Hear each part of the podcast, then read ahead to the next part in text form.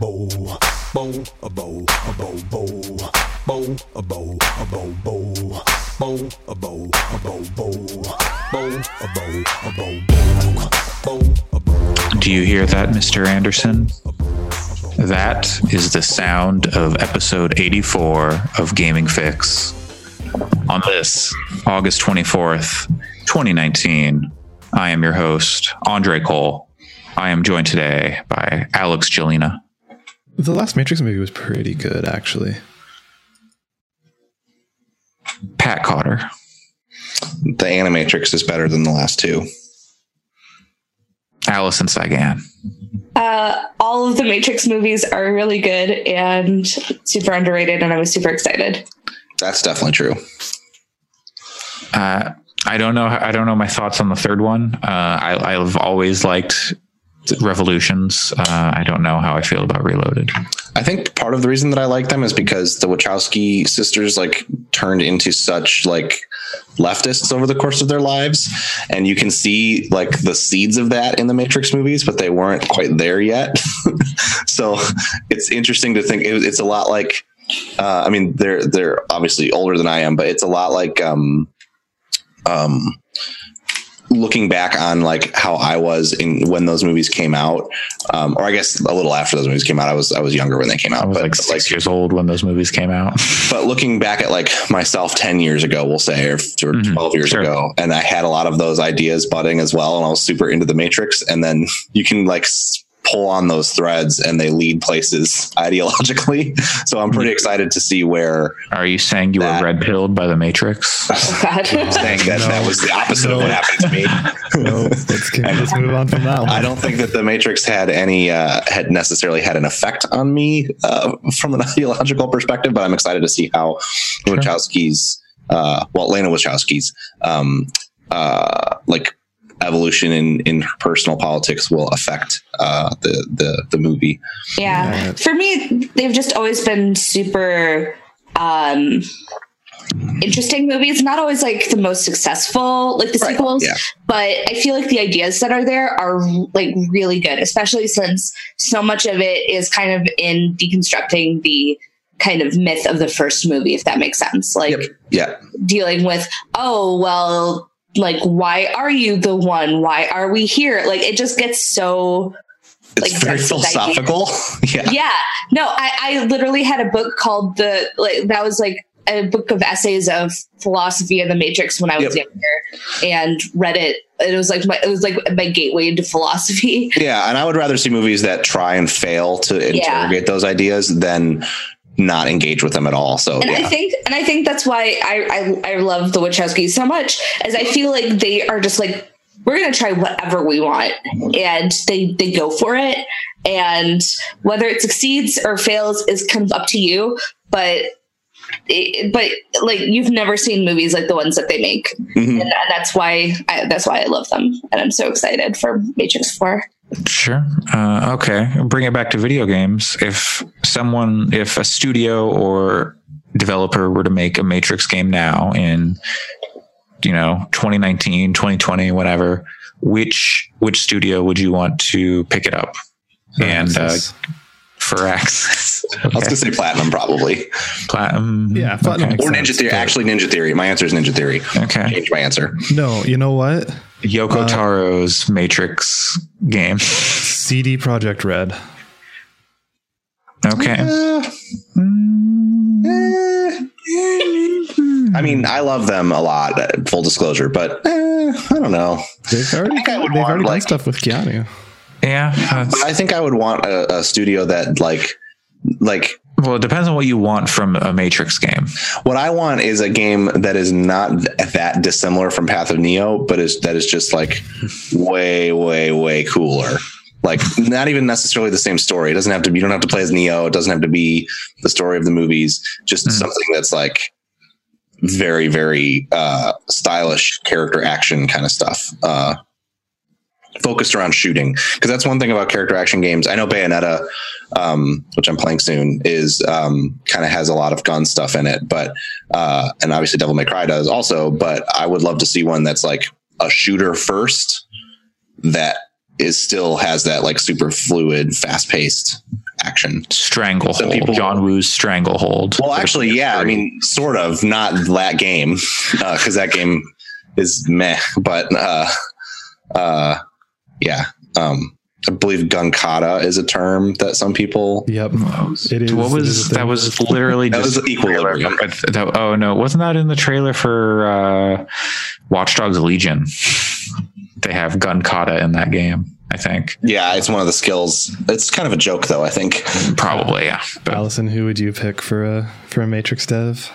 Uh, I mean, I think it's pretty. It's. I don't know if this is, is like interesting, but maybe like Insomniac, just because uh, both because like it, like having that kind of character action. Um, Spider Man was just so so good for me that I feel like I I trust them to get a property like that, even though now they're uh, Sony. Well, at that point, it like uh, that's that's fine, but yeah. uh, um, okay, either Yoko Taro or Nintendo. Yes. Nintendo Matrix game. Nintendo, directed by Swery. Oh my god. Sure, yeah, I'm into it. I, yeah, I'd play that game. I, I would. Can Uncle Death be in it? Or no, that's, that's a Suda. That's, that's a Suda, Suda joint. Yeah. You know what? Put you know Suda what? and Swery on it, like I'm together. tag- no, I have I have a new I have a new one. I want um, Hideo Kojima to have to work very closely with the Wachowski sisters sure. To develop the game, so that he has to stand in the room with a woman for more than ten minutes, and Two of uh, them. actually maybe have some like positive things imparted to him, so that he makes better games in the future.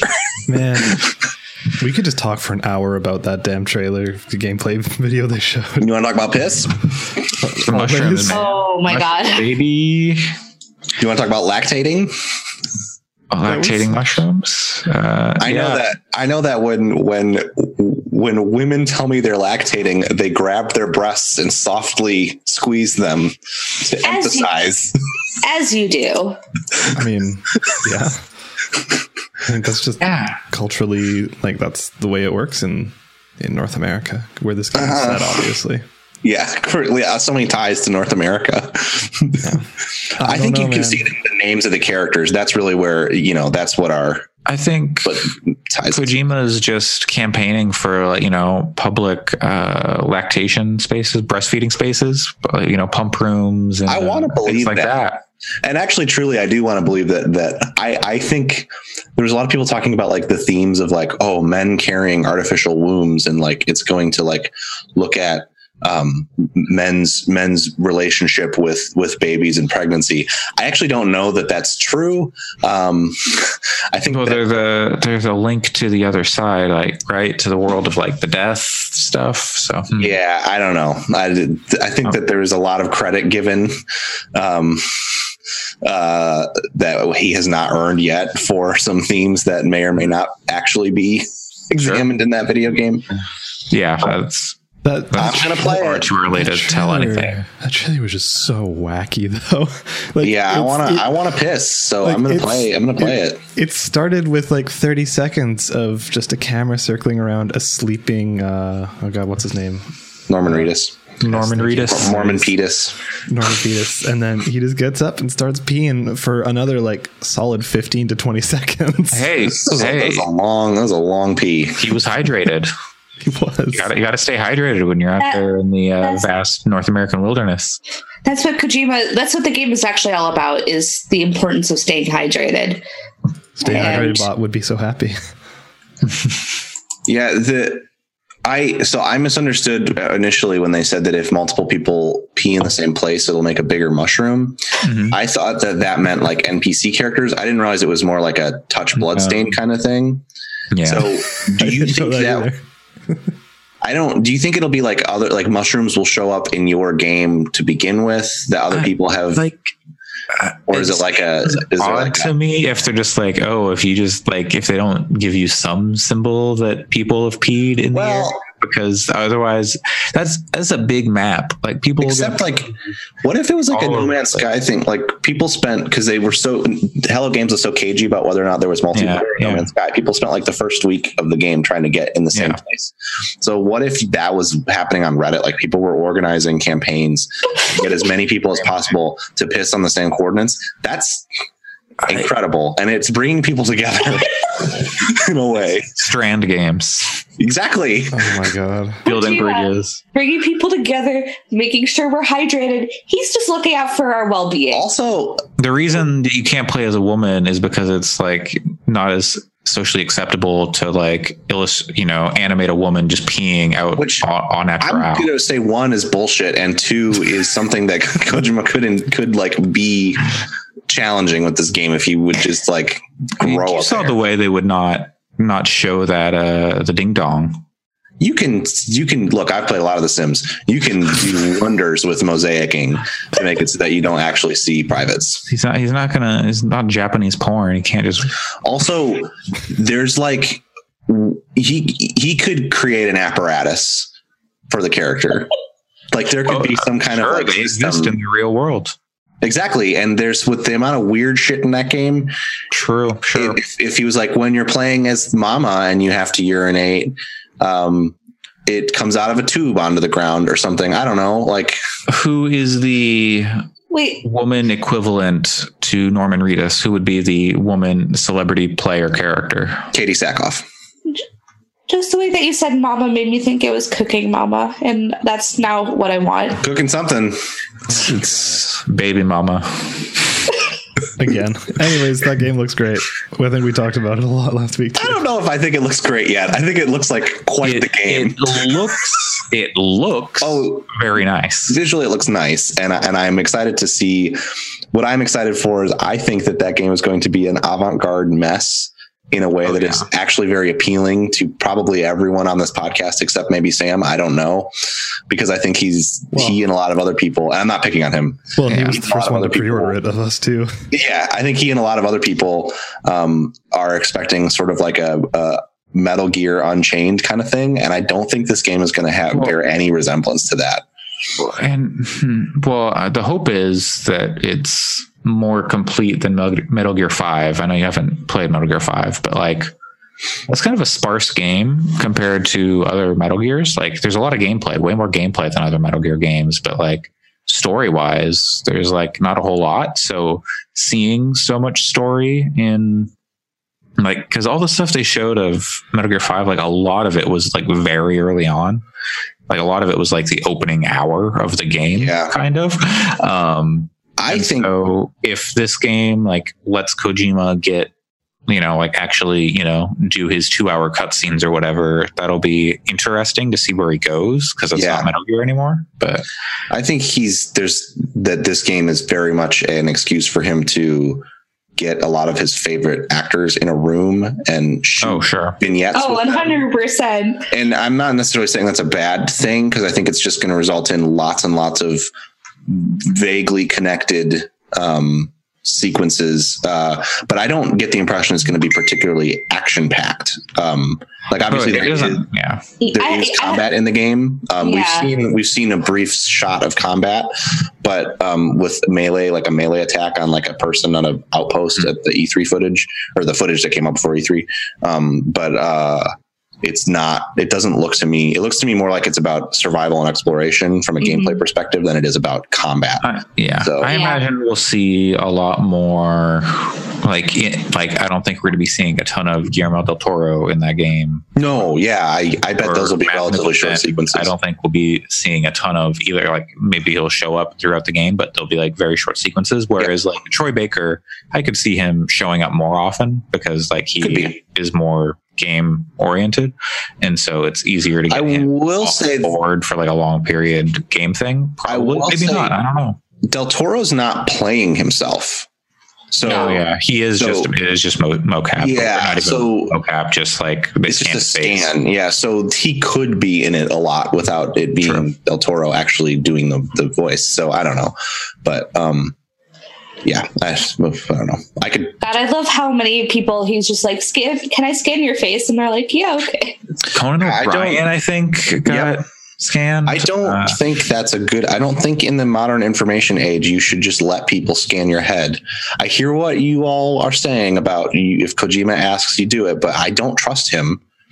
Um, like he's like one or two games away from just trying to squeeze some porn in there. Like, so I don't know that I trust the man with my you're, face. you're on Pornhub's number one video game podcast. I don't think you have much place to talk. Yeah, but my face isn't on it.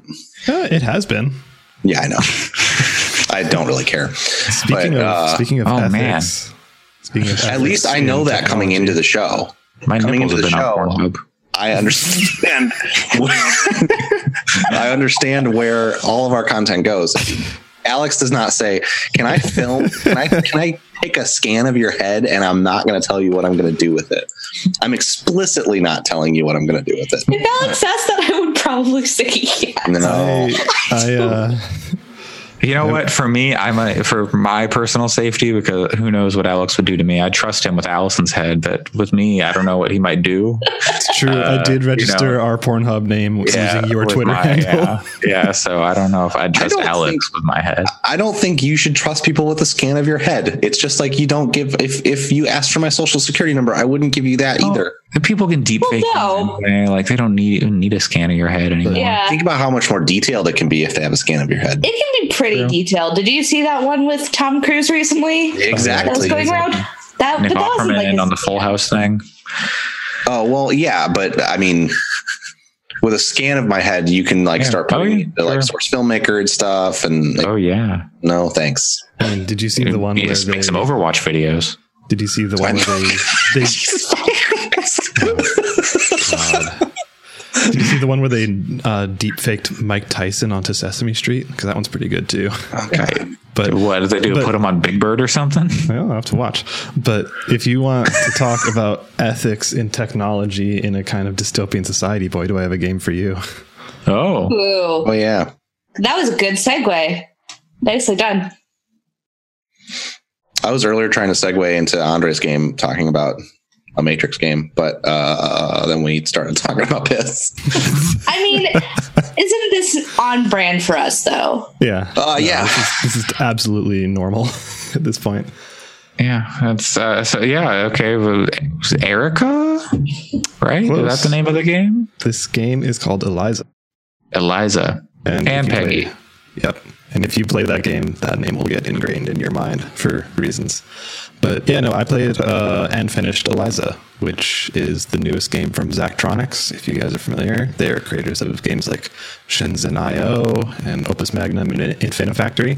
So, uh, usually pretty complicated mechanics heavy game, but this is a visual novel. Uh, like pretty much a straightforward visual novel. Like there's a couple things that diverge from the usual visual novel tropes. Like it does have some interesting choices that you have to make, and it does have a really good mini game. But uh, from a very high level, this is a game which was basically written for someone exactly like me, which is weird. Like as I went through it, I was like, it's weird how this lines up with my shit one to one. Because like, one, it's about programming, which I do for a career. Uh, two, it has like a very large section which is directly about music, which I used to do as a career, uh, and like it's pretty detailed about it. Uh, it's the core of the story is all about mental health, which I have a deep interest in, and like I don't know, it's set in like the Pacific Northwest, which is basically where I live. So, uh, but yeah, no, it's again visual novel. It's set in it's explicitly set in Seattle in in the very near future. Like if I were to guess, I'd say like 2025. They're pretty realistic about the technology. They're uh, like it seems like um, technology which could be there in five years if we kept going at this current rate and like you know and companies went in this direction. So the premise itself is pretty interesting. Uh, basically, Eliza, the name Eliza, is an AI system which is used for therapy, so like mental health services. Uh, and basically, what you can see it as uh, is a patient comes in, talks with uh, Eliza, who listens to what they're saying and then gives feedback back. It- it's It's an AI that's giving counseling services. But because the company who's running it wants there to still be a human touch, uh, the patients are all interacting with a human being who's sitting in front of them, and the person is wearing basically like glasses which project VR imagery of like what Eliza, like a script that Eliza is what is telling them to say. So they are not allowed to diverge from the script, but so they're listening to all these uh, people, you know, having a therapy session and then giving them back feedback from Eliza. They don't need any special training. Uh, and those people are called proxies. So that's the very short version of the premise. Uh, it the game itself touches on some really fascinating and like potentially sensitive topics, which I mean you would expect from a game about mental health. But like there's a lot of privacy of sensitive data kind of topics that come up like these proxies they aren't trained in medical they aren't medical professionals. They they're being told stuff which is very like you know maybe this person is one day away from being suicidal kind of stuff. And like maybe the advice Eliza's giving them they aren't satisfied with and they want to interject but they can't like that kind of stuff. Uh, but like also, there gets to be a point in the game where you're allowed access to look at people's personal emails and text messages, and it's like, is this ethical? So like, and then there's ethics questions, and you know, as well as having a computer trying to understand and influence human emotions, and like you know things of that nature. So you can tell that the creators of the game, like, they've worked in startups. Uh, like because the company itself was a startup you can tell. Like there's a lot of startup culture stuff going on there. Uh, they understand uh, the realities of the culture of startups as well as the realities of programming. Like i said the um,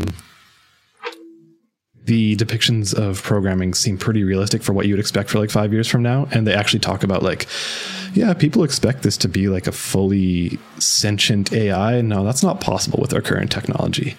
But we could get there like that's what they're kind of talking about, and it's really interesting. But I don't know. It's it's really fascinating. Uh, the, I should note the music stuff they talk about is extremely well researched. Like maybe the best I've ever seen in uh, media, not just games. Like they're talking about things like Moog synthesizers and TB303s and Eurorack modulars, and like this is stuff that I was super interested in college. And it's like, wow, this yeah these this is stuff you don't think about unless you're a real fucking synthesizer geek so it's awesome and in Zachtronics tradition I don't know if you guys have played any of the other games but it has a totally new solitaire mini game which is extremely challenging but really good Yeah. and I saw like a, I think you sent us a picture or something, and it looked like it was like mixed with mahjong or something. yeah Like it had like a bunch of like Chinese or Japanese symbols on it. Yeah, it's uh, there's a lot of Chinese symbolism in the game uh, and characters. So, and J- Japanese stuff comes up as well. So there's both, but that game in particular, I believe, is Chinese characters, but Okay. like not kanji. But anyways, uh, it's it's really interesting. I don't know how to describe it because it's unlike most other solitaire games I've played. Uh, you can see every cor- every card on the board. Nothing is hidden, and it's all about figuring out how to not walk you like walk into a corner. Basically, uh, like it's very easy to screw yourself. And it's difficult to to solve it. Yeah, I, I won't describe it, but it's it has four levels of de- of difficulty. Like it goes from easy, medium, challenging, and like just straight up hard. Uh, it, it, it's super good. But anyways, um, ultimately, my feelings on Eliza, I think it's extremely well written characters. Like everyone that you interact with is really fascinating and different in their own ways and very well realized. The world is really good. Uh, the premise of everything that they set up is really good. Uh, the only thing I was disappointed by was kind of the ending. I mean, it has multiple endings, so you know, like you can't really choose a canonical ending. There's like seven or eight different ones. Uh, I went back and finished all of them just to see. I think my initial one was still quote unquote my canonical ending, but I want to see how the rest of them resolved. And they're all kind of short, which is my only issue. Like, but then again, if they were to follow all those threads, that would be like a 40 hour game. So I understand. But yeah, Eliza, um, totally recommended. I think it's it's worth it. You can get it. You can knock it out in like six or seven hours if you wanted, including Oh, finishing nice. the solitaire. I intend to play it because I like the. Um, I don't like visual novels, but I like the the like um, the word I'm looking for? I like the um, narrative design of Zachtronics games. They're just kind of beyond me from a gameplay perspective. Um, so I'm interested to try it out because uh, it. I think it's like it's cool that they just leaned into a game that's fully narrative. Yeah, it sounds it sounds really interesting. I'm definitely going to uh, pick it up at some point, just because that sounds like it's something I want to play. Yeah, it sounds neat, and it is on the list of many, many games that need to Yeah. be played in the next few months. Uh, It's yes. short enough that I think I'll actually be able to make it happen. Yeah, Right, yeah. That it seems it seems doable. Yeah, you could knock it out in an afternoon if you really wanted to. Uh, speaking of things being knocked out in the afternoon, uh, Allison, what have you been playing? I, we had such a good segue I earlier. I always I always you know I always use the worst segue for Allison. It makes no Um, sense. Uh, I don't know how much I have to actually talk about this week. Um, so Fire Emblem Minute, I'm still playing it. Um, this game. Does anybody else have anything to add to Fire Emblem Minute? Don't think I've played since last week. Yeah, I I've- played I've a tiny bit last night. Yeah, I stepped away from it. I'm going to come back for my second playthrough, but Where are you in the story, Pat? Oh, so early, like w- like chapter five or something.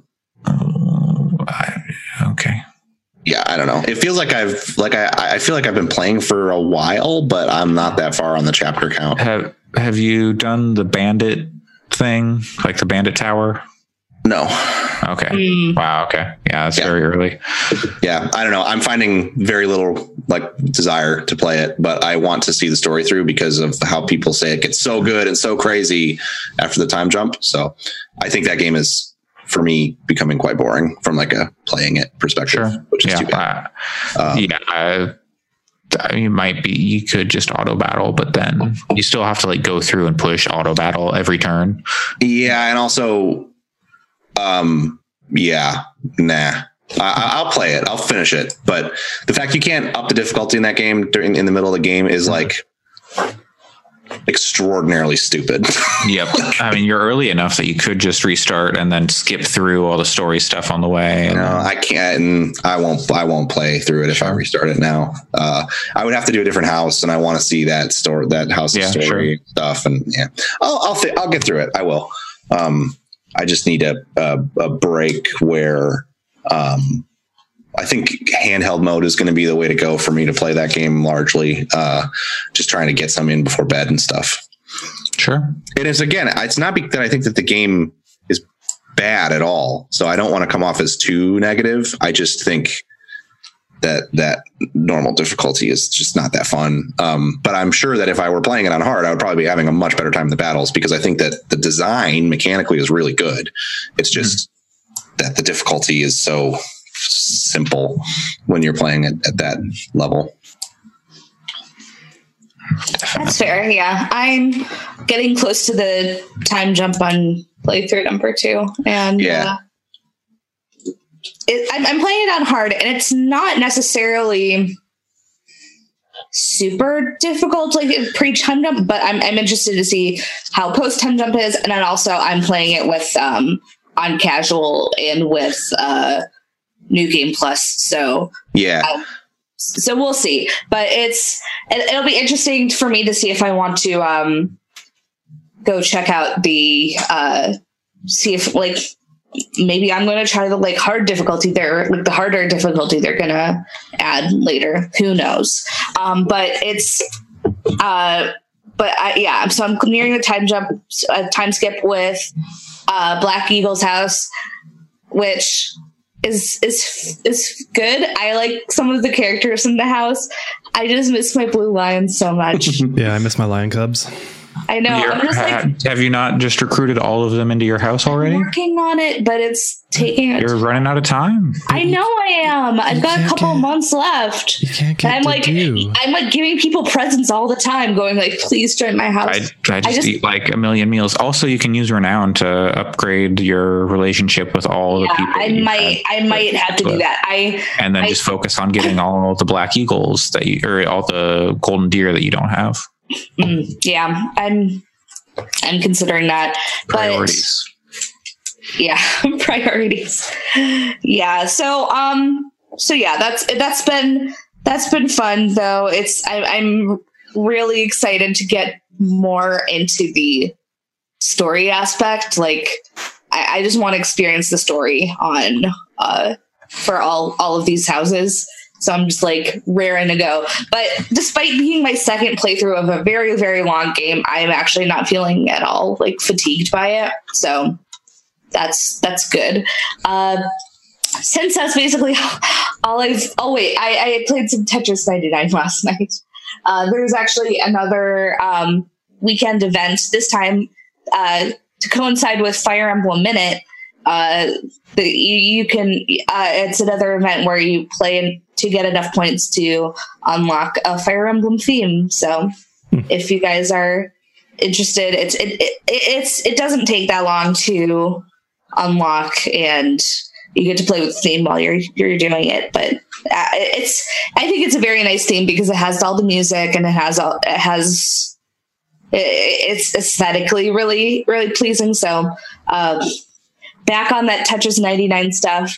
It's hard to p- believe that it came out this year just because I've played it so much. Um, yeah, it does feel like a long time ago. It does. It feels like it's like an institution in my life, and then it's like, no, it just came out earlier this year. It's like, what? Yeah, it dropped with the direct, didn't it? Yes. Uh, yeah, I think so. It was just like, oh, and it's out now. yeah, it came out in February, so it's only been like six months, Oh my god. Yeah, right? so weird. Oh Right? god. Oh why? What oh is this god. No, I know it was Um, the third, but oh, God, it doesn't seem like it was in February. Oh God, we're running out of time for we- game of the year Oh, I stuff. thought you were saying like Oh. in general. In, in I mean, also, yeah. I mean, also in general, like Yeah. everything's Yeah. everything's bad, but There was a. The, well, I don't want to. I don't. podcast. I don't want to change. I don't want to throw us off the rails, but I have to say there was a moment last night. Uh, the, the internationals happening. There was a moment that uh, Casey was interviewing a a uh, Dota player. I think it was Fy, um, who was a player for uh, Chinese team. Anyway, uh, he, he uh, they were, she asked him if he was ever planning on retiring, and uh, he was like, um, maybe someday I'll be a coach or a caster, uh, but right now I think I could play forever, like three to five more years. Or I, I feel like I could play till the end of the world, three to five more years. And what he meant was his career will probably last another three to five years. But what I heard was, yeah, man, the world probably is going to end Oh in yeah, five no, years. that's- yeah, absolutely. I heard that too, and I was like, like I heard you say that. I'm like, the world's gonna end in three to five years. I'm like, yeah, sounds about right. if if we're lucky. Continue.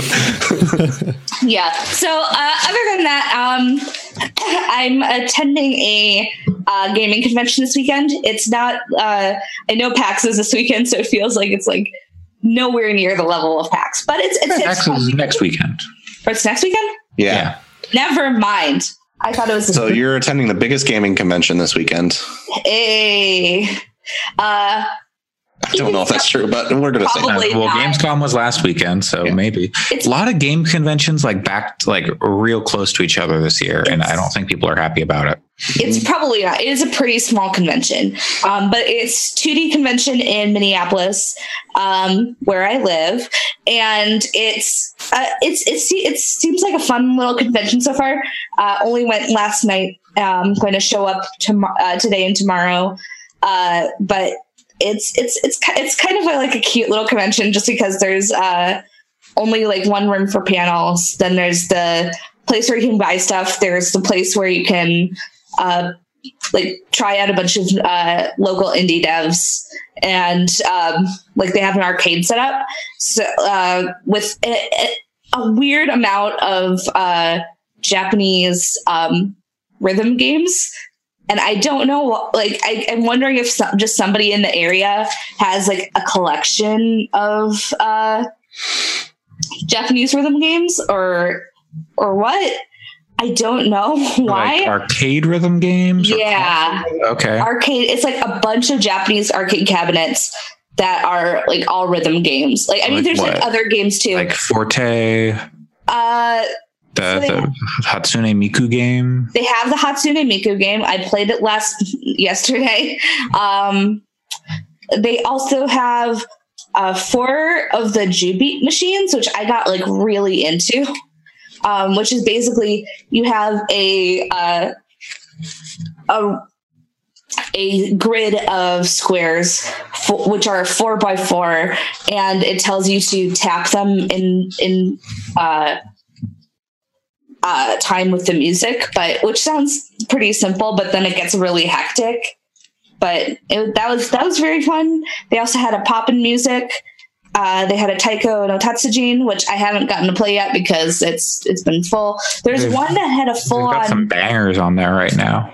yeah they they also had a full uh piano like they had a game which had like a full piano keyboard but you I think i tried to play it and you just hit like I think that's Forte. I uh, think I like because you hit like basically just sections of the keyboard yeah as it, as they come down in like a rhythm thing, and like you have to you know move along the keyboard, but you're not actually playing. You're just kind of like vaguely hitting chords. yeah and then there's a couple points where you like slide up and down the Hmm, keyboard yeah.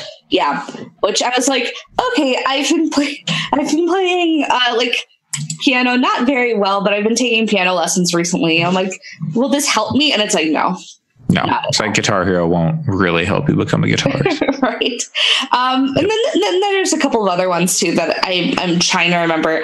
They have a like a Theatrhythm cabinet, and I haven't played that one yet. But there's there's just like a bunch of Japanese rhythm games that have been fun. But but yeah, so no, it, this it's been it's been fun to try that. Um, I am going to try to try more of the local uh, indie games and check back in on those. But um, yeah, and the this uh, uh, convention all uh, goes to support uh, AbleGamers. Um, Yeah, yeah. So it's it's just completely charity focused with AbleGamers. So uh, even if you're not in the Twin Cities area and you're not going to 2DCon, uh, donate to AbleGamers. Why don't you? It's a great charity and it's uh, definitely deserves your support. Awesome. awesome. Uh, Pat, uh, I I believe Hello. you pulled something out of the ashes Oh, uh, God, this week. Please, please don't. The the ashes of Don't this denigrate conversation. this phenomenal video game with your. It, it, I'm not. It's it survived the fire, and Oh my God. it's the only r- remnant of of the disaster. This is a disaster. Yeah, uh, it's a bad name for a video game. I think we can all agree that Remnant from the Ashes is like I would assume that that is some kind of like free to play game that is was developed hastily and probably is using stolen assets, um, Sure, sure. and is maybe a mobile mobile game or something. Um, but it turns out that it is uh, instead uh, a phenomenal uh, new game from Gunfire Games, who was the developer of the not as phenomenal Darksiders three. Um, but uh, a game that I actually one day I'll go back and play all the Darksiders games because I've played bits of all of them and I really enjoyed all of the bits I played. Um, even the little bit of Darksiders three that I played uh, at PAX last year, aside from being kind of buggy, it was it was cool conceptually. Um, but uh, it's interesting to have played the little bit of Darksiders 3 that I played. Gunfire Games only developed Darksiders 3. They did not do the first two, obviously. Um, but uh, a lot of the um, visual visual aesthetic that was present in the section of Darksiders 3 that I played kind of translates over to um, to Remnant. So I think it's in. I think they.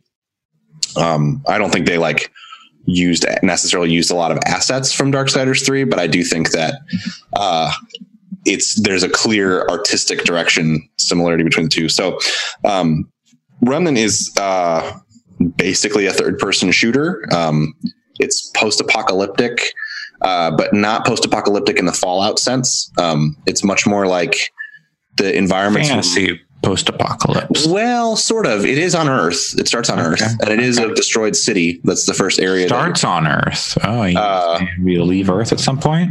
Well, I don't want to spoil like, too much about where the game goes. Uh, I don't believe you go to the moon, um, but uh, but essentially the the post apocalypse on it was very much like a modern day or not modern day. It was very much like a standard Earth kind of thing, and I believe the idea is I think the timeline is it happens around the seventies at some point.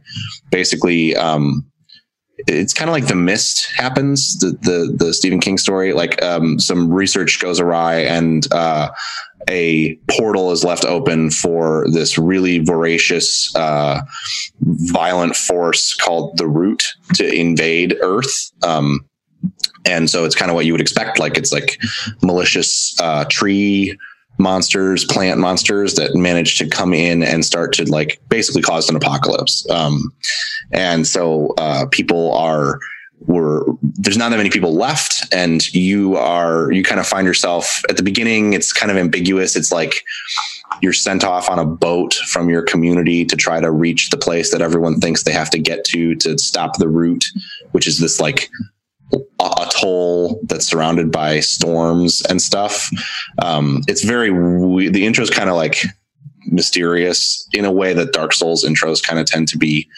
um, and I bring up Dark Souls because um, structurally the game takes tons of elements from that game. Um, so it has things like uh, it's a third person shooter, but it has things like bonfires. Um, they're called they just call them checkpoints, but they're like floating crystals that everyone sits around when you use them. Uh, they allow you to travel around and act as um, points to refill your ammo and health and uh, dragon hearts, which are dragon hearts are a refillable healing item that uh, you push a button and it heals you, but they have limited charges, much like Estus flasks. Um, and then it has things like fog gates before bosses. Um, it has uh, the enemies respawn when you rest at checkpoints. Um, so it has a lot of the structural elements of a Souls game. Narratively, it's a little bit more um, uh, I don't know if traditional is the right word, but um, while there's not, you don't encounter loads and loads of characters as you progress. You do have like dialogue with characters, and there is like a lot of the writing is a little less ambiguous than it is in Dark Souls. Um, there's also a lot of item description stuff in it too. That's pretty cool, like Dark Souls has. Uh, and um, the story of the world is like super, super, super interesting. That's actually one of my favorite parts of the game is kind of exploring more about the setting, um, which I was very surprised about. I kind of I'd been following the game since E3 because I like the art a lot, but um, this the writing is way more interesting than I, I kind of anticipated. But um, Star here, like the thing that's that's so amazing about it to me is um, so it's a shooter, but it is very difficult um, and kind of a like FromSoft way where certainly if someone were to say it should be more accessible, I wouldn't argue with them because it is very hard and very hard to play solo. Um, you can kind of you can play co-op very easily. People can just jump into your game. Um, there's matchmaking if you just want to like join a random public game. So uh, it's a little little little less uh, convoluted for co-op than something like a Souls game, but um, it is very hard. But it is uh, a really interesting shooter that merges concepts from FromSoft games with concepts from something more like a Gears of War. Um, so you're um, you're you're fighting enemies with guns. Enemies can have guns or be melee focused. Um, you your loadout is basically a, a long gun, um, which is sort of like a primary weapon. So that can be like a shotgun or a sniper rifle or a hunting rifle or whatever. And then you have a handgun, which is sort of like your secondary weapon. Um, so far, I found like SMGs and pistols. And then you also have a melee weapon. Uh, and anytime you press the left click, or I would assume right trigger, I'm playing my mouse and keyboard, uh, without aiming, you're going to swing your melee weapon, which has a set of simple combos, uh, just like one button combos, and then a heavy attack you can hold the button down for. Um, and then each, and then when you hold down your aim down sights button, then you aim and can fire your gun. So uh, the result is like you can very quickly switch between melee and range combat, which is important because there's a lot of enemies that get very in your face. And then you also have a, a roll, like a dodge roll. Um, that's kind of like a fat roll kind of thing from from Dark Souls. Uh, and you have to use it a lot because enemies get in close very quickly. So it's it's not like you can. It's not a cover shooter. Um, you can. There is like a soft cover mechanic. There's no cover button, but you can crouch, and when you're behind cover or crouched, if you right click, it pops you up over it. So um, there are some times when you will sort of fight from cover, but generally you're moving around a lot um, and trying to create distance between you and the enemies. Um, and uh, so then the other component of it is uh, it is vaguely a loot game, but in a really unique sense, which is that um, their philosophy on designing the loot was what if we made a game that is a loot game, but but the loot you find is always like an exotic weapon in Destiny, which is to say, like you're not going to find 20 assault rifles. You may never even find an assault rifle, but when you do find an assault rifle, you're going to go, fuck yeah, an assault rifle. Or you're going to go, like last night, I found a, an item, a weapon called a hunting pistol. And I was like, oh my God, this is so cool. Because you find weapons quite rarely and armor even more rarely from what I've seen. Um, so when you do find stuff, it's really cool. That said, it still has a, you're picking up like craft, like materials to upgrade your weapons. So there's still a progression with your equipment. Um, and uh, then it also has sort of a monster hunter element to it where when you kill bosses they drop a unique crafting item that you can then go back and craft either a weapon or a mod out of. Mods are you attach a mod to your weapon and then it gives you an ability. So like I have, I'm currently rocking one that when I use it, it creates a pool of healing around me. Um, and then on my secondary weapon, I have one that summons a like little little enemy guy, but it's fighting for me. Um, and you fill those mods up by doing damage with the weapon. Um, so there's all this kind of like it's the guy just like a really good flow because the combat just feels really really good. They introduce new enemies at a faster like there's more enemy types than I was expecting there to be. Um, seems like every new zone I run into a couple new enemy types, and they're all fun and interesting to fight against. Um, and then kind of the final wrinkle that makes the game really unique is when you start the game, it rolls a campaign for you. Um, and that's going to contain like your unique weapons and bosses that I don't think the pool is that huge for that stuff, but um, it means that your game is going to have a different layout than in a friend's game. And it also means that you're going to have the potential, like you're going to have different bosses and items potentially. You may have the same ones because, like I said, the pool isn't huge. Um, a couple friends and I have been playing it together, and we two of us had the same bosses for for a couple of them. So I don't want to sell it as like infinite possibilities because it's totally not. But mm-hmm. I think from what I've heard, I'm guessing there's around 30-ish weapons of in the game and you may only get like six of them in your playthrough um. I should say 30 ish that can spawn that are random. There's several that are just available to buy from the vendors that's, yeah. that everyone gets. So I think I heard it compared in a lot of ways to like Dead Cells in, in kind of that way. And especially when you talked about like running into bosses and stuff like that. And uh, like general layouts and stuff like that. Would you say it's kind of like a 3D Dead Cells in in a manner of speaking? Um, the thing about Dead Cells is like it's a roguelike, right? So like you're starting over and over yeah. again. What's interesting about Remnant is it's not that. Like you are progressing through it. So you're the, I've heard wildly different est- estimates. People saying it takes like 10 hours for a playthrough, and people saying it takes 20. But um, you you're not doing uh, you're not like it's not like every time you die you're getting a new world mm-hmm. otherwise yes there's there's elements of that um, you can uh, oh, re-roll right. um, the world if you would like but you lose all of your progress you don't mm-hmm. lose the progress on your character your character stays the same but the idea with the re-roll is you might finish the game once and then you know, okay, well, I know that this thing can spawn in the first area, so I'm going to re-roll my campaign until I get there with the new game plus.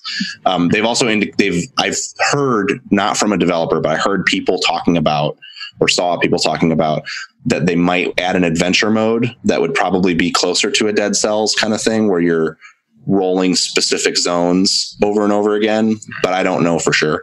It also is not really like a service game. Like the max level for gear is 20 and like I'm my gear is all at level 5 right now. So I don't think the that the idea is that it's necessarily a game that you'll play like Warframe or something. Um it is more of a like play through it once, maybe you play through it on a new game plus on hard, but uh it's not really designed to be like a thousands of hours kind of thing but what's there is like really solid for for what it is and what it creates is these cool things well for starters this is a it's kind of a spoiler for an event that can happen but i want to illustrate what this the ways in which this works um and it's one of a lot of different things that can happen pretty early in the game so like i was exploring the first zone and i came across a sewer grate. So I went down into the sewer and I found a guy who was kind of rambling about like he had on a mask that looked like a like a like the root. It looked like their style of their visual style. And he was rambling about how like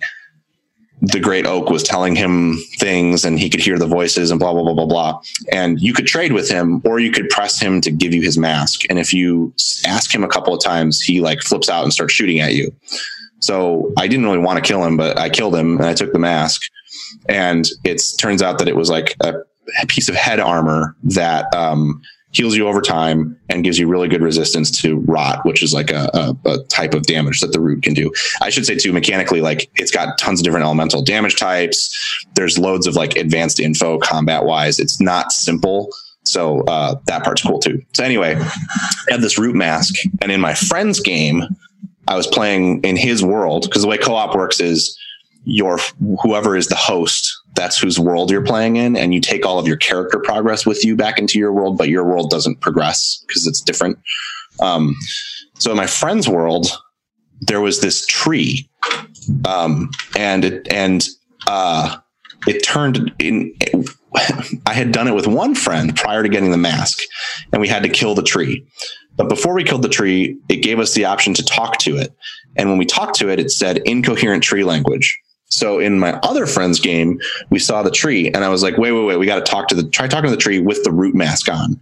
Yeah. Sure enough, the tree picks you up, barfs in your face, some tree goop.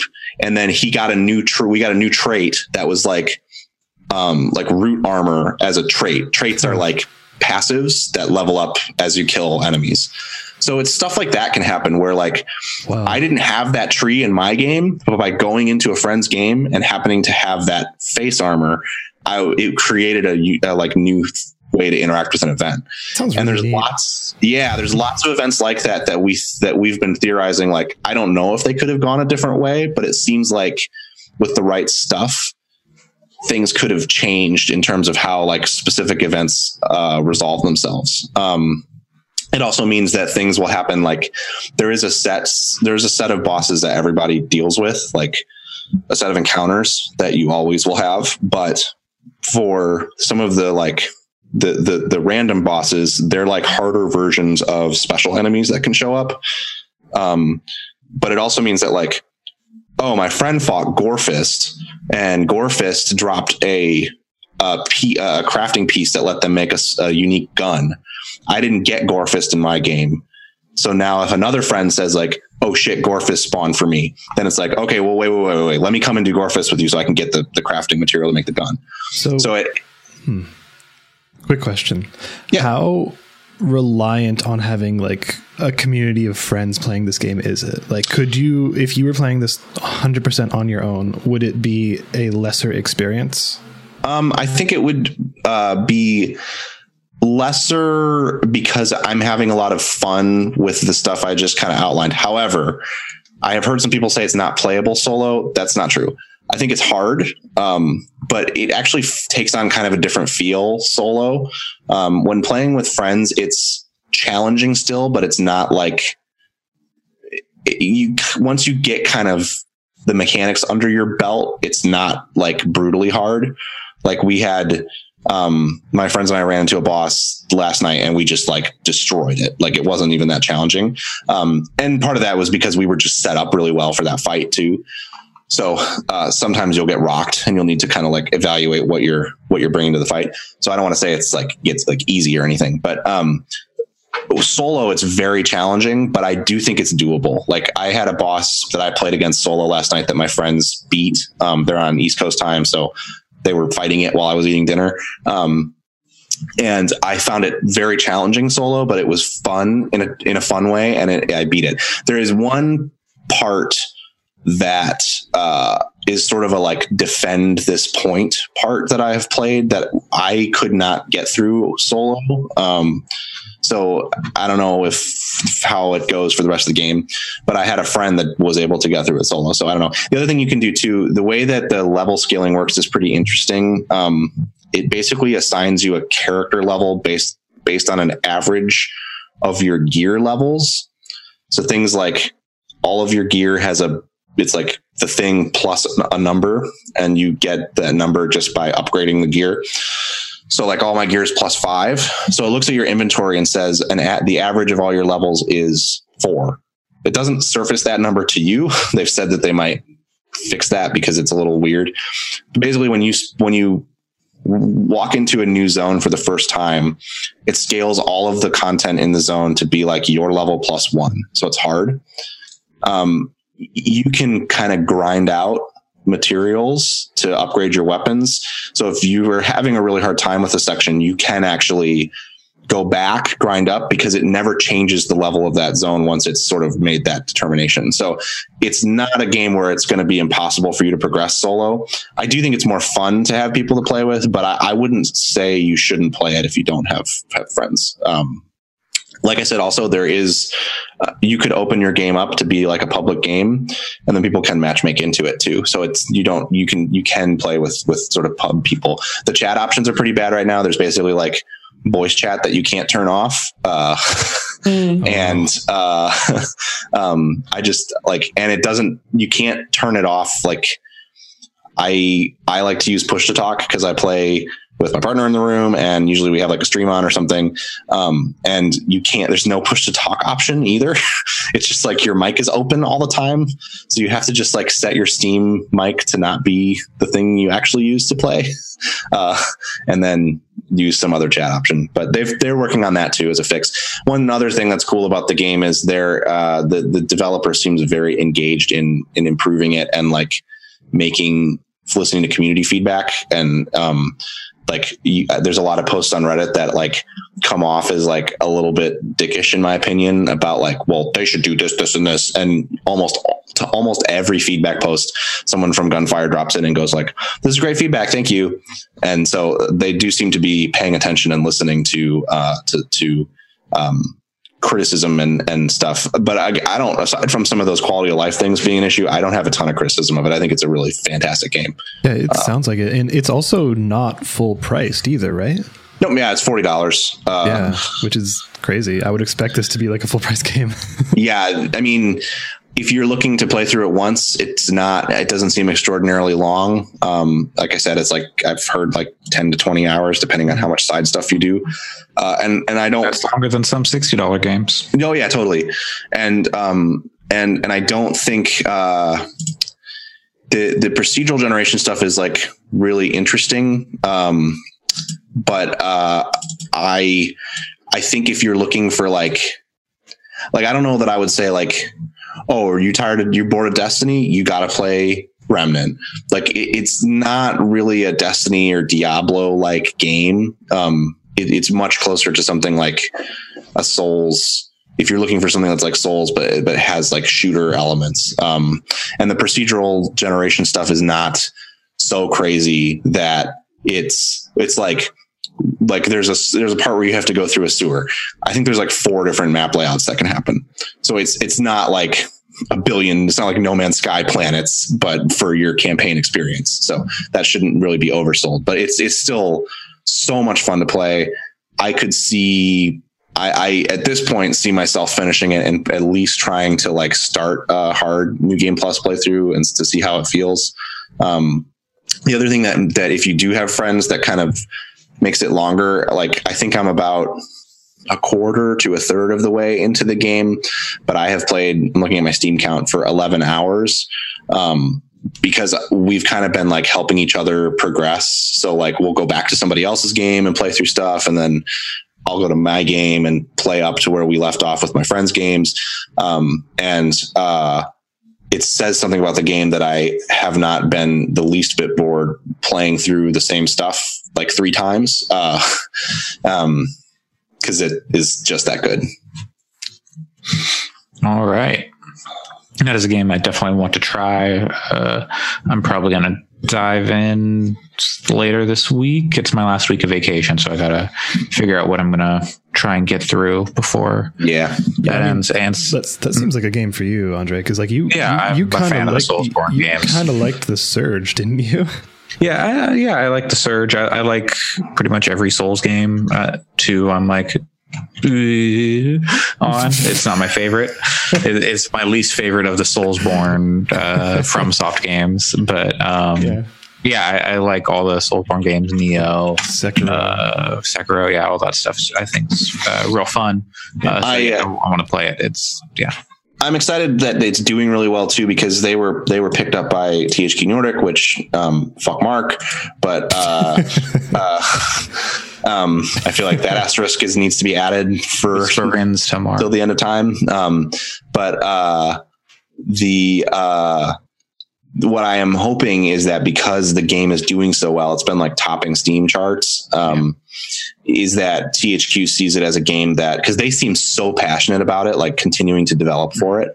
Um, like their their their gameplay director was saying, like, "Oh, we're already thinking about stuff for Remnant Two on Twitter." Um, and they've talked about wanting to put do post launch content. They they're pretty adamant that this is not going to be a game that sees like frequent content updates. Like no, have- no that battle is a- no, yeah, this is a complete Souls like kind of game where they want to do some DLC for it. Um, but I hope that they get to they don't get turned into the Dark Darksiders studio by THQ, and that instead they Yeah. get to like keep making this thing because this is Dark Darksiders is cool, but this is a more Yeah, interesting setting to me. Um, Yeah, and totally. and there is narrative set up. I don't want to get too spoilery for things, but there's narrative set up to allow them to make this game as wide reaching as they wanted to. Like the, oh, there's always narrative setup. totally, but but there's specifically the concept of like portals to other worlds is core to this game's uh, uh, thing. So. Um, and that's stuff you learn very early, so it's not really a spoiler. Then you Um, go but- to but- then you go to Columbia and you're in the air. Then it opens a portal to Star Wars. A bunch of lighthouses. Yeah. And then there's a tiny little spaceship that the Mandalorian can't get inside. uh, uh, yeah. Uh, speaking of games that I'm trying to get through before my vacation ends, uh, I finally got into Devil May Cry 5. That's on my Uh, list. And let's see. So the only Devil May Cry games I've played are Devil May Cry 4, which I was one of the first games I played when I got my PS3. It's okay, and DMC, the Ninja Theory reboot. which is fantastic. That's that's very good. Uh, Devil May Cry Five is a sequel to Devil May Cry Four. It does not continue the DMC, the Ninja Theory DMC storyline, which is a shame. But uh, you know, there's still similar kind of things going on. Like Nero is similar to, I think, the DMC Dante. Uh, they are, you know, they've got a similar style, they similar attitude, I think. Um, but it's also been a while since I played DMC. Um, so yeah, in Devil May Cry Five, you're playing as you have three different characters that you're switching between: uh, Dante, V, who is the newcomer, and Nero. Uh, and they each have like their own kind of unique play style, uh, which makes it a lot. A lot of people have already said this kind of stuff because this game came out in like May, but it makes it difficult to like get good at the game because like every two or three levels you're switching to a new character and they play so differently that like your skills don't necessarily like translate. Like um for example nero he is pretty pretty basic. You know he's got uh, his sword on like triangle his gun on square and he's got like his devil breaker which is his right arm. Um is like a prosthetic and you can pick up different ones that have different abilities so you've got one that like does a lightning punch or one that's like a rocket arm and it flies around. And if you somehow you can like ride it like a skateboard or like a hoverboard in the air. I don't know how I did it. I only did it once. There, there's so much that I'm just like, how did I do that? Um, so yeah, those are his abilities. You can blow it up for like, you know, to extend combos. Then like a new one will appear. And then V, who is the other uh, character that you play early on in the game, has um, he has a bird that flies around, and he has like a panther that uh, does like you know does melee attacks and stuff. And he just kind of hangs back and reads poetry and stuff. And it's like, hey, go go attack over there. So it's a much different play style from uh, from Nero, who is much quicker and in the face Uh, of the enemies, whereas V is like hanging back, waiting till the enemies get weak, and then he'll jump in and like stab them with his cane sword and get the kill. And so I can't figure like I haven't been able to figure out really the best way to play V because like I'm trying to mash stuff out, but it doesn't seem like it's working. I'm like, should I be locked on all the time or should I not lock on all the time? There's a lot of depth to the combat that I don't think it does a good job of explaining. Maybe if like I had been keeping up with Devil May Cry games this whole time or something, it would be more like more intuitive. But and if I spent the time with it, I'm sure it would be. But you know, I'm very rarely getting like triple S's, much less like a double S or even a single S in like the style rank. Um, but they have this weird thing where so there are certain levels where like Dante, Nero, and V will all be like going through the level, and like you'll see them off in like the distance, like oh, over on another building or like down in a pit somewhere. I see like Dante fighting. And then at the end of the map or at the end of the game, it'll be like, oh, do you want to give the other person like a stylish rank? It's like, say, hey, you are stylish, but you never really see what they're doing. You just see like their combat rankings pop up. You're like, mm. triple S, triple S, A, B, triple S. I'm like, sure, they're stylish. I don't know what it does. Like, I haven't gotten any messages saying I'm stylish. I'm not, but yeah, I'm like, does that get me like extra like gold orbs? Does it get me like skill point or like, you know, I don't know. What's the point of it? It's not clear. Uh, but the story is, I think, actually pretty good. Um, kind of what I'd want from a Devil May Cry. I think, uh, you know, I didn't watch the history of Devil May Cry, which they have in the game, which kind of just goes through like, okay, here's what's happened in the past four games, and I don't remember anything that happened in four. I, like, I know like kind of some basics. Uh, you know, there's Virgil uh, as the brother and Sparda and stuff like that, but I don't know.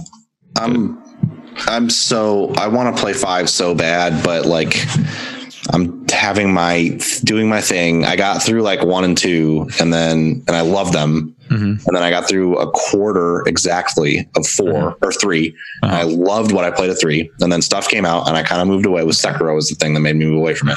Mhm. And then I really want to go back and finish three and play Uh-huh. four before I play five Mhm. but I also know that that's you know they're not very long games, but that's twenty hours to finish. play Four seemed real long when I played it back then. I just but that might have just been because like half the game you go through like all the Yeah. levels, and the second half of the game you're going backwards through all the levels. right. I Which think like, mm, I just checked the how long to beat on it, and which almost always lines up very closely Yeah. with my playthroughs, and it was about eleven hours. Hmm. It's Okay. set for four, which isn't that bad. Like that's the kind of thing that like can knock that out in a weekend. Um, Yeah. Uh, so like I want to and I want to catch DMC five while it's on Game Pass though because I don't think it's going to last there for more than a couple months. yeah. Uh, So yeah, we'll see. I don't know. Um, I I, I want to play those games because I really enjoyed 2 the first two, and the quarter of three that I played. It kind of like was sort of a character action like awakening for me because I had Mhm. never really gotten into games in that genre before. Um, Sure. I guess Nier technically, like Nier uh, Yeah. Automata was really the first one of those that I really connected with. Um, Mhm. But uh, yeah, I don't know. I'm excited to play five at some point because it looks great. yeah uh, it's it's very goofy like you know they've got the style like cranked all the way up as far Yeah. as they can and then a little bit extra in there um And the story's weird. I don't really care about the playing through the games. I would watch a story recap. It's not like I need to see it, but it's more what you're saying, the gameplay of the like the Yeah, evolution sure. gameplay I really want to see. um but the like I will say the second half of the game I'm not liking quite as much as the first half. Um, maybe that's just the difficulty and my f- my failure to wrap my head around the combat in a meaningful way. But like I, the level design is kind of eh, it's like everything is very similar and samey Sure. uh, in this second half, whereas like DMC. that every level is like something new and unique almost like you know when you're going through the uh like the energy drink facility and then the nightclub and the news factory and stuff like that or news factory the news network all that stuff uh is very different. And this is a lot of the same which is a bummer. But yeah i'm looking forward to seeing like where the story goes. Uh even not knowing much about um devil may cry like the story i was able to kind of predict where some things were going as they kind of popped up. And like oh i bet this person's this and blah blah blah. So i don't know how it's going to end but uh, i think it's a good time so far. Those games are great about like you see a character and you're like that character's a villain. And then that character is like talking with the hero characters and appears to be a good guy in like with the way that they're interacting but you're like no they're a villain. And then like later in the game they'll do a total like and guess what? I'm a villain. And it's they play it up like it's supposed to be surprising but you knew it all along and it's great. Yeah. Uh, dante is a real good idiot uh, and just like goofball. Um, so yeah, there's some good stuff in that game, and I hope the end kind of brings me back around on it because, like I said, that the second half has been not as enjoyable as the beginning. But I, I maintain that it's really crazy in the past, let's say two or three years, that Capcom has kind of come back in a way. yeah, I, I think it started with Monster Hunter, but like, um, Resident Evil Seven. Yeah, sure. Yeah, but either way, that, that year, 2017, Yeah. like Capcom really started bringing their A game again when it seemed like they were just garbage for like five to 10 years before that almost. Yeah, So, yeah, they. What was it? Twenty? Let's see. What year? Okay, let's see. 2017, sure. Then 20. Last year was Monster Hunter. Okay, yeah, yeah, yeah. Yeah. So yeah, Capcom's been killing it for quite some time now. I'm I'm still mad that Gamescom did not have a Resident Evil uh, announcement. There was like a leak or a rumor that there was going to be an announcement about Resident Evil, but maybe Tokyo Game Show because Capcom's been doing like uh you know like calling people in to do like playtesting of a new Resident Evil game, but nobody Yeah, I- knows what it is. i also finished i also played through most of resident evil 1 over the past couple weeks that, that's that's been that was that's been fun Where where are you now? i'm at the part where um shortly after when the hunters spawn the like Okay. guys Uh huh. Um, okay. I ha- the next section I have to do. I'm gonna try to finish it before PAX. Um, the next section I have to do is like kind of a long, um, unbroken section that involves a lot of like avoiding and fighting hunters. Um, So I hadn't started it because it was like 10 o'clock, and I was like, mm, this next section is going to be like a good half hour long. Um, but that game is very interesting. Uh, and you were, it's wild to me that the the remake is has so much more content in it than the base game. So it so it uh, it has more content than the original original, but I think not much more than The the director's director's, cut. cut, Gotcha. is my understanding. Because I was watching a speed run, I was like, oh wait, there's more in here than I thought. Yeah. Um, but I was watching a a speed run of the DS version of Resident Evil One. Yeah, it's it's a it's a it's a weird game in a good way. I mean, it, the the the I voiced to you like I had some issues with some of the early puzzle stuff, um, but and I don't like the combat, but that's just. I mean, That's- is what it is. It's, That- it's PS One era. yeah, totally. As a, as a product of its time, I don't have loads of criticism for Yeah. it. Um, and even even as a product of the time of the GameCube remake, I don't have loads of criticism for it. And it's it's the story and the way that it that game unfolds is just very fun. Uh, Yeah. And, I, I think you'll really like two when you get to it. Then yeah, that's kind of why I want to finish finish it up this week because I, I want to start to sooner rather than later. Yeah. because I know I'm really gonna like it. Yeah. Oh man, that game's so good. I've been messing around with speed running so much, but it's there's there's so much to learn. I was just watching like a movement video like tutorial video and like how to do quick turns and how to like stair skate and all this crazy stuff. That's cool. Uh, makes you, you know, shaves off seconds of time, which I just need to like work on like getting through the game consistently. Because oh man, there's a boss fight in there that'll just kill your run every time.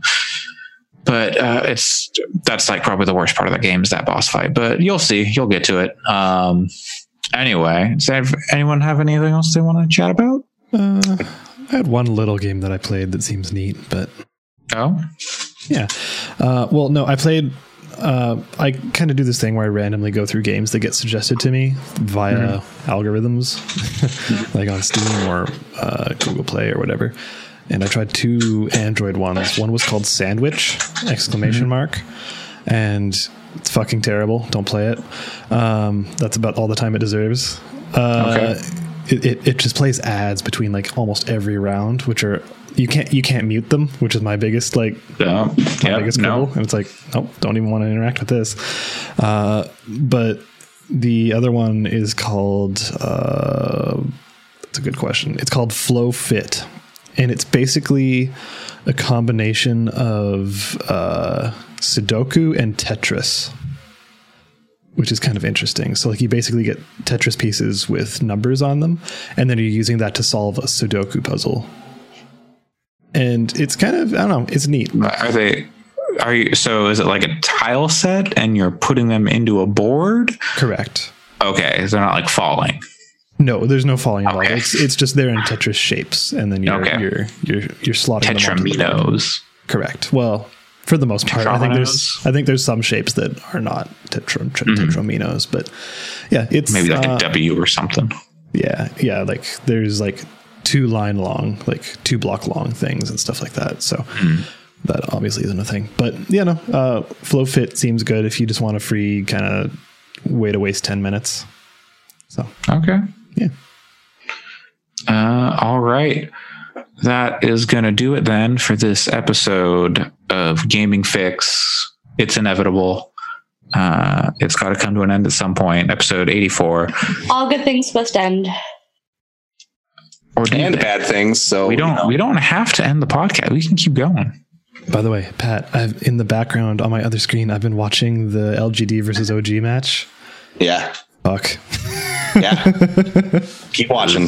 The Yeah, international baby. Keep Yeah, watching. we I should- mean, it's gonna be a it's gonna be a late fucking night tonight. Yep. ne- next week we're going to be talking about the international. Heads up. Good to know. uh, th- that is going to do it for episode 84 of Gaming Fyx.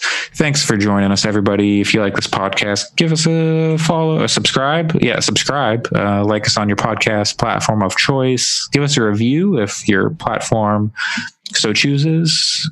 Visit our Pornhub. Uh, you know, you'll find it. You know, hey, you're, you're probably going there later anyway. Uh, I think Pornhub said they're going to plant a tree for every 100 videos watched in some month. Make some of those videos our podcast. There's also some I saw I saw a news article, okay, about this. Uh, that they're uh, they have a they launched a channel where you can watch like bees having getting getting down, and every, for every video that's watched, they're donating uh, some money to some bee conservation. You know, Pornhub. I, I love how Pornhub is like the most wholesome company in on the Sort world. of. They do some shitty stuff too, but also like it's there. There's such a, a mix of like. Mhm. Seems like they do try to to Yeah. do to do good things. Yeah. Yeah. Uh, well, uh, Second largest video platform on the internet. It's not After YouTube. Surprising. after Vimeo, surprisingly. Uh, Wait, really? What is that No, actually a no, thing? No. say. It's definitely YouTube is the number one. yeah. of course. Uh, you can find me, Andre Cole, online at Coolslaw, C O O L S L 4 W. Allison, where can people find you? Find me on Twitter at W R I T E R S E R E N Y T Y. Great. Pat. You can find me at PJC Plays and at PAX next weekend. So, you know, hit me up if you've got stuff you want to talk about. Yeah. Uh, hit Pat up for the hot packs. Uh, pox? Or if you're going to be there. Get the Pat. Please, no, Pat- please. Pax no. Pox. Pax, Pax, Oh my God, Pax. No. Pax I don't want is PAX. good- I, I don't want PAX Pox. Fuck. I'm doing three days this year and I don't want the Pox. Yeah, I was thinking about going, but there's no more weekend Pat's tickets, Porman so- Petus. Uh, Alex, where can people find you? I don't know, in bed or something. Oh, yeah. Not that way. Uh, thanks for joining us, everybody. We'll be back again next week, same time, same place. Thanks for joining us. Bye. Bye.